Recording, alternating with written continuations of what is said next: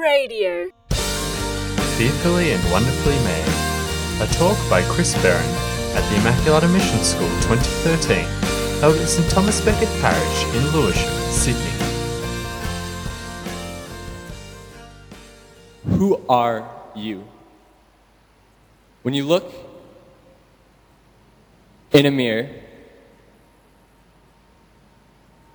what do you see? I see Chris, 24, a Yankee, uh, a grad student, a Michigander, German Polish background, cradle Catholic. Sarah might see, you know, a twin, a Filipino. Sister Simone and Aussie from the Blue Mountains, a, a postulant. But then there's times where you look in the mirror and you see, mm, I see puffy hair for me. I, I don't like my hair. My beard doesn't grow in all the way in places. Skin and bones, where are the muscles? Uh, but it's much more deeper than that. Who you are, you are made in the image and likeness of God. You are fearfully and wonderfully made, a son or daughter of the King, the Father, a brother and sister in Christ, a child of Mary. You know, in Psalm 139, verses 13 through 14, For it was you who formed my inner parts, you knit me together in my mother's womb. I praise you, for I am fearfully and wonderfully made. Wonderful are your works that I know very well. And in the Song of Solomon 4 7, you are altogether beautiful, he tells us, my love. There is no flaw in you. So, one of the things that I, I keep getting in my prayer life is that there's a true mirror, and it's right there. Right there in that tabernacle. Right there on that cross. It's that love dying on the cross. That humility coming down in the form of bread, but yet all soul and divinity, body and blood of Christ. He is your true mirror. He is the one that you are to reflect, that you are to become. He's the one that when you look in the mirror in your bathroom, that you will see him when you look back. She is your mirror, Our Lady, that model of perfect discipleship, of the virtues. He is your model. He is your model. He is your model and mirror.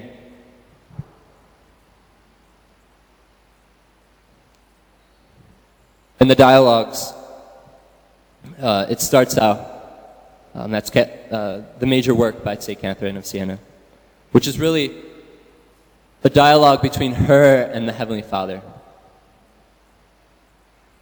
And it begins The soul who is lifted by a very great and yearning desire for the honor of God and the salvation of souls, begins by exercising herself for a certain space of time in the ordinary virtues, remaining in the cell of self knowledge, in order to know better the goodness of God's toward her.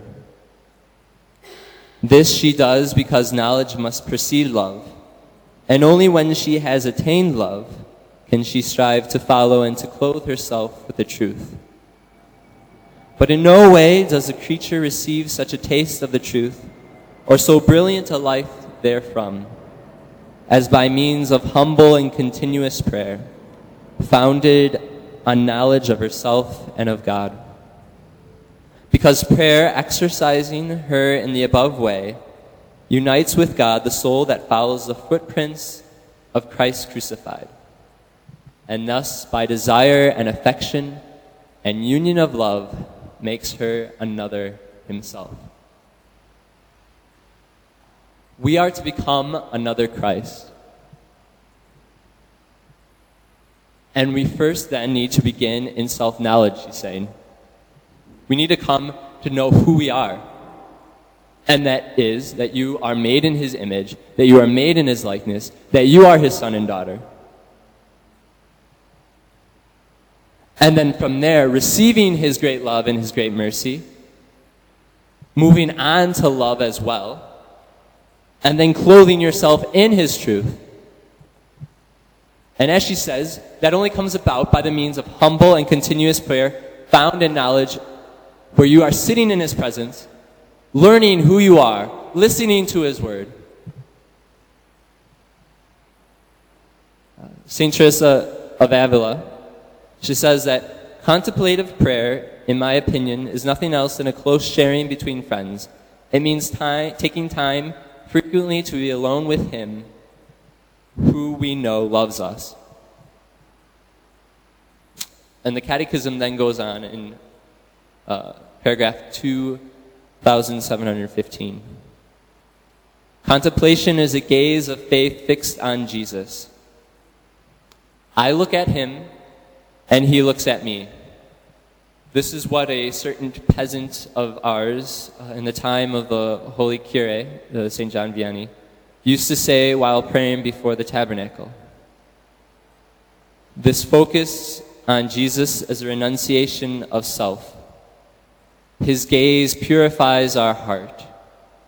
The light of the countenance of Jesus illuminates the eyes of our hearts and touches us to see everything in the light of his truth and his compassion for all men.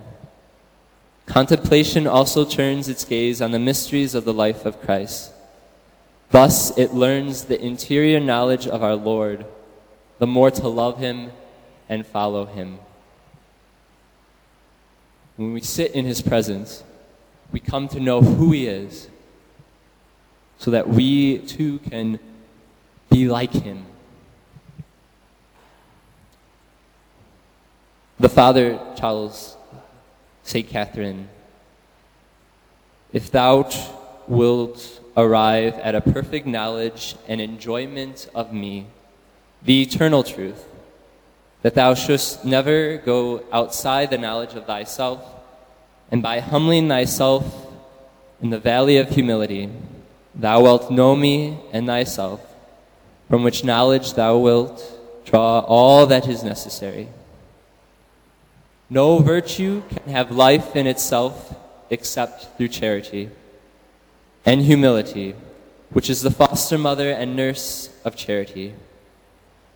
In self knowledge, then, thou wilt humble thyself, seeing that in thyself thou dost not even exist. For thy very being, as thou wilt learn, is derived from me. Since I have loved both thee and others before you were in existence, and that through the ineffable love which I had for you, wishing to recreate you to grace, I have washed you and recreated you in the blood of my only begotten Son, spilt with so great a fire of love.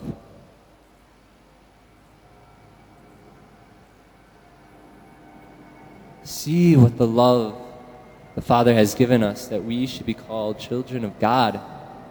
And that is what we are. He keeps us in existence. You know, if, if God wanted to, He could really say, Chris, gone. But in His infinite loving kindness and mercy, He allows me to continue to live and to continually seek and strive after Him. He has redeemed me and he has called me to follow him in his charity and humility.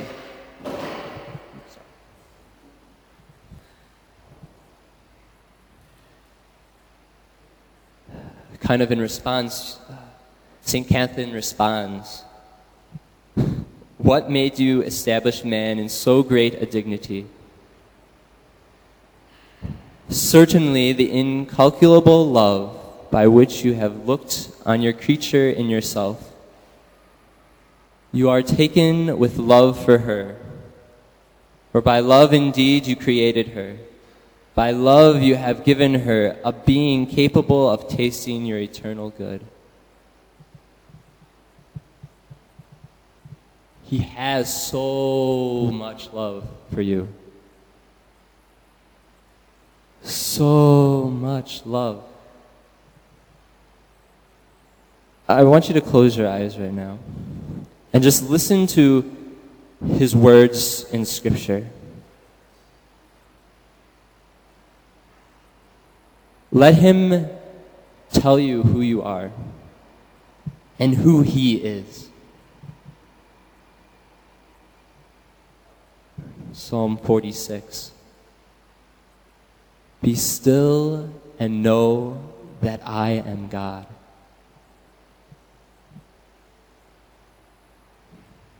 Jeremiah, before I formed you in the womb, I knew you, and before you were born, I consecrated you.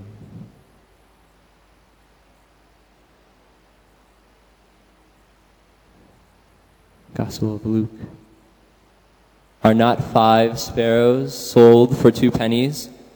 Yet not one of them is forgotten in God's sight. But even the hairs of your head are all counted. Do not be afraid. You are of more value than many sparrows.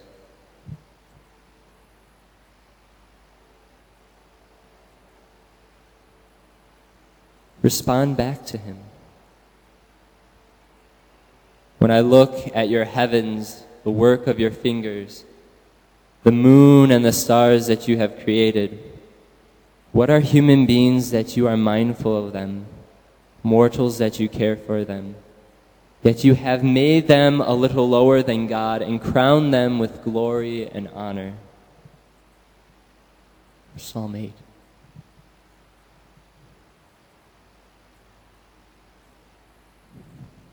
You can open your eyes now and and listen now to what he calls us to. The Father calls us to something in, in the dialogues.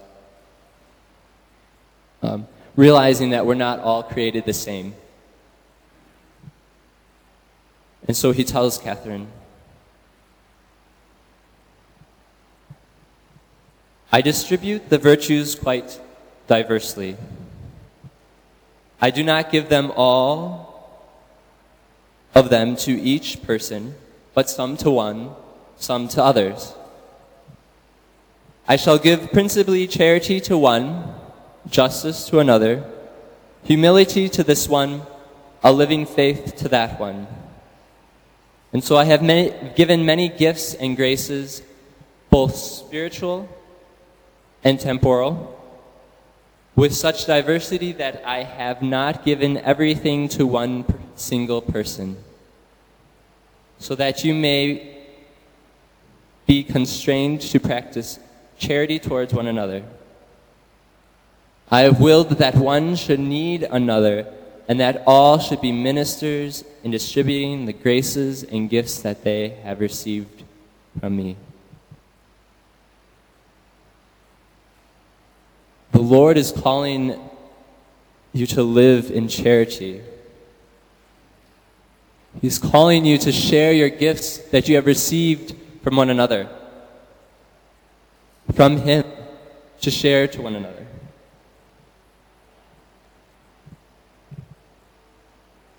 Again, listen to the scriptures.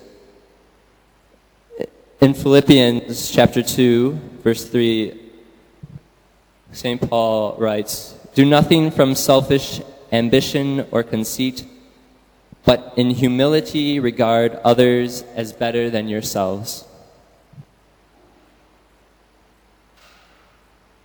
The Lord Himself tells us, you know, which commandment is the first of all? The scribe asked. Jesus answered, The first is you shall love the Lord your God with all your heart, and with all your soul, and with all your mind, and with all your strength. The second is this You shall love your neighbor as yourself. There is no other commandment greater than these. To be Christian is to be countercultural. You have to be not of this world. St. Paul tells us in Romans 12:2, "Do not be conformed to this world, but be transformed by the renewal of your mind, that you may prove what is the will of God, what is good and acceptable and perfect." I know that I have a lot of things that I have not conformed yet into Christ.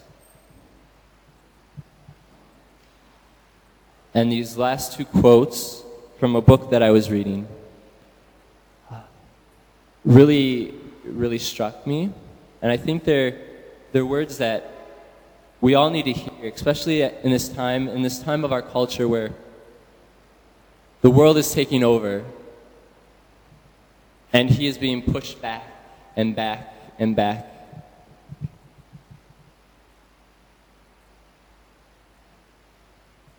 And so, without a constant growth and striving to be ever more Catholic, a man or a family or a community will slowly succumb to the powerful influence of secular society. Catholicism is not meant to be an easy, comfortable religion, nor are its adherents meant to be smug and complacent. If a family's core values are truly Catholic, that family will be unavoidably countercultural.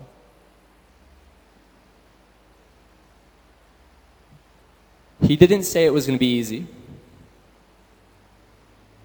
But yet he says, Come to me, all you who are weary and are carrying heavy burdens, and I will give you rest.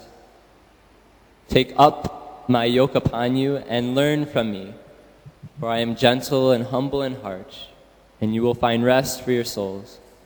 For my yoke is easy and my burden is light.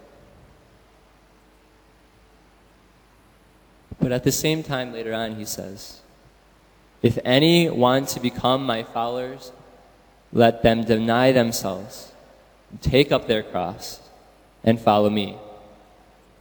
For those who want to save their life will lose it, and those who lose their life for my sake will find it.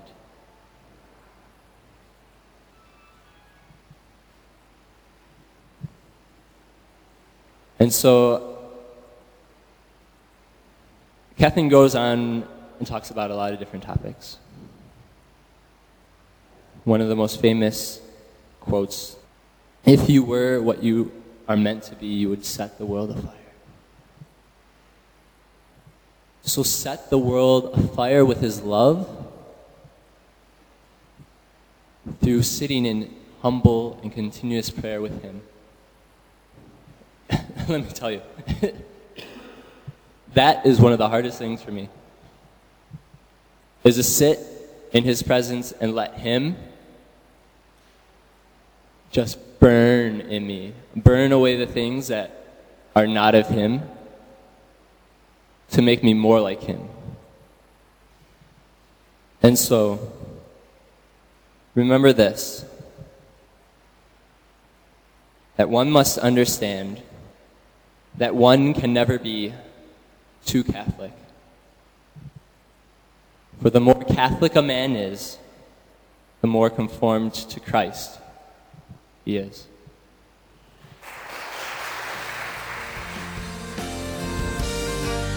That was Chris Barron with Fearfully and Wonderfully Made. For more talks from the Immaculata Mission School 2013, visit cradio.org.au.